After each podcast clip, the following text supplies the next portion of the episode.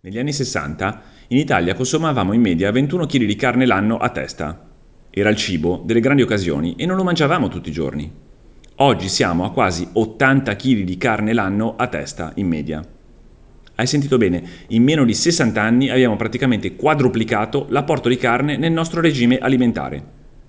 Entrambi i dati arrivano da Eurostat e sono una delle facce di un problema che non è più possibile ignorare, o che comunque è sempre più difficile ignorare l'eccesso di proteine animali nella nostra dieta sta avendo effetti negativi sia sulla nostra salute sia sulla salute del pianeta. È anche per questo che nella sua lotta per tutelare l'ambiente il WWF ha deciso di mettere l'accento sui danni che la produzione e il consumo di cibo stanno provocando alla Terra. Che è una cosa che l'associazione, nata esattamente 60 anni fa, faceva già prima, ma che adesso ha intenzione di fare ancora di più. Ci occupiamo dell'impatto inquinante dell'alimentazione da almeno 10-15 anni, mi ha spiegato Eva Alessi, responsabile sostenibilità di WWF Italia. Prima con la campagna One Planet Food e poi con Do It Better, destinata ai consumatori. Però quest'anno abbiamo voluto fare di più, presentando nel nostro paese l'iniziativa Food for Future. Perché proprio quest'anno le ho chiesto? Soprattutto mi ha detto per due motivi perché il 2021 è l'anno in cui l'ONU alzerà ulteriormente l'attenzione sull'agricoltura e i sistemi alimentari, e poi perché non si può più aspettare. Non si può più aspettare perché la Terra ha già dimostrato che le sue risorse non sono infinite, perché circa un miliardo di persone soffre la fame e invece circa 2 miliardi soffrono di obesità. E con la popolazione del mondo prevista in crescita, dovremo sfiorare i 10 miliardi entro il 2050, questo paradossale squilibrio è destinato a crescere. Soprattutto non si può più aspettare perché abbiamo già superato almeno quattro limiti che sarebbe stato meglio non superare, come mi ha ricordato la Alessi durante una lunga e interessante chiacchierata. Dal punto di vista della biodiversità, almeno l'80% delle specie animali che sono a rischio lo sono a causa di agricoltura e allevamento, cioè a causa della distruzione dei loro habitat. Per le stesse ragioni, stiamo usando circa il 40% della terra abitabile e sempre le stesse ragioni sono la causa di quasi un quarto delle emissioni annue di gas serra nell'atmosfera.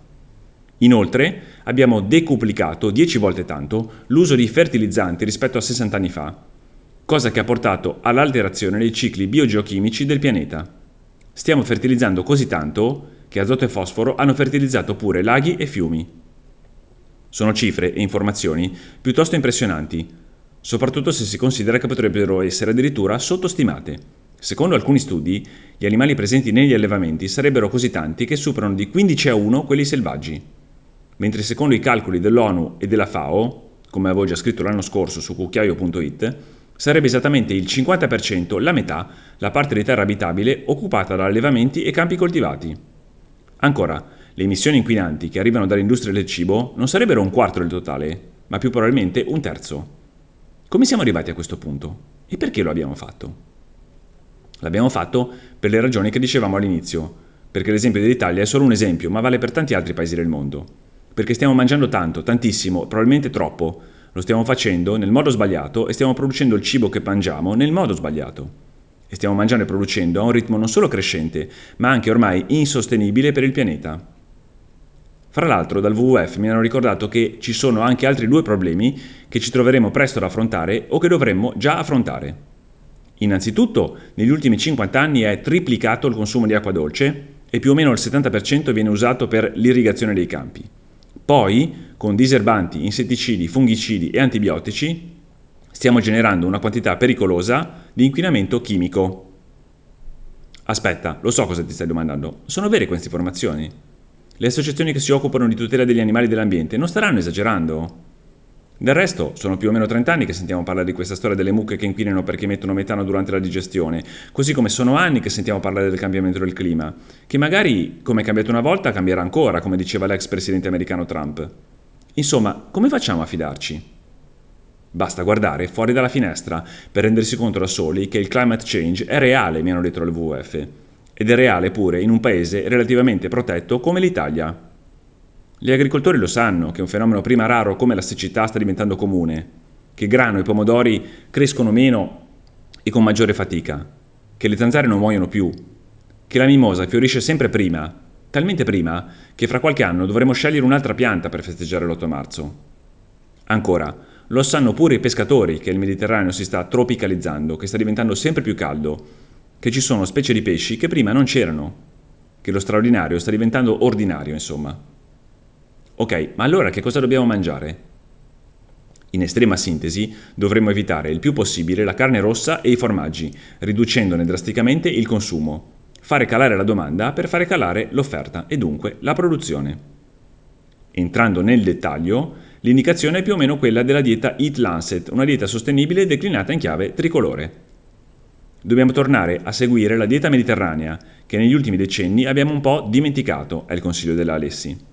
Dunque dobbiamo mangiare vegetale, dobbiamo mangiare più cereali, frutta e verdure e trovare da queste sostanze il giusto apporto proteico, cosa che è assolutamente fattibile. E la carne e i formaggi? Su questo dal WWF sono chiarissimi.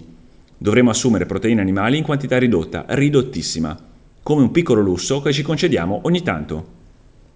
Per l'associazione ci sono alcune parole chiave da tenere in mente quando si decide che cosa mettere nel piatto, che cosa portare in tavola, che cosa mangiare.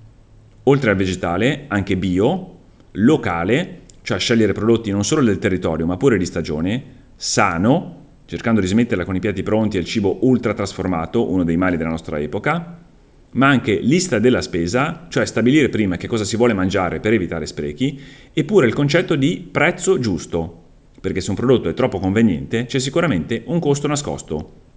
Un costo che probabilmente pagheranno i lavoratori o l'ambiente, oppure tutti e due. Nel corso dell'anno di quest'anno, del 2021, probabilmente ancora negli anni a venire, la campagna Food for Future del WWF si declinerà in varie iniziative, come quelle dedicate in passato alla deforestazione legata alla produzione del cibo o dell'abbigliamento o ai problemi connessi a cacao e zucchero. Vogliamo iniziare dedicando particolare attenzione agli impollinatori, mi ha detto appunto la Alessi, quegli insetti la cui azione è fondamentale per la crescita delle piante, della frutta, della verdura. Il motivo è che api, vespe, farfalle, sirfidi e simili non se la passano affatto bene sono calati del 40% e visto che più o meno il 75% delle colture del mondo cresce perché è impollinata dagli insetti, la conseguenza per noi è che presto dovremo dire addio al tè, alla macedonia, pure alla pasta col pesto perché mancherà il basilico e al tiramisù per via del cacao.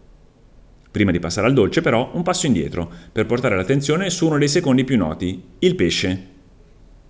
Com'è che si parla sempre della carne e mai o molto poco del pesce?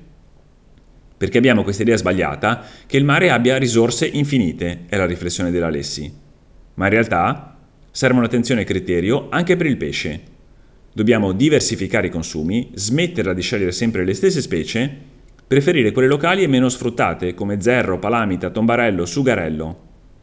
Possiamo farlo perché come consumatori ne abbiamo il potere Scegliamo solo pesci adulti e le dimensioni adeguate, rifiutiamoci di acquistare pesci privi di etichetta che indichi come sono stati pescati e da dove provengono, così smetteranno di proporceli. Perché anche il mare non se la passa bene, come spiegato chiaramente in Sispiracy, il bel documentario di Netflix che ho visto qualche giorno prima dell'uscita in Italia, cui dedicherò un'altra puntata del podcast.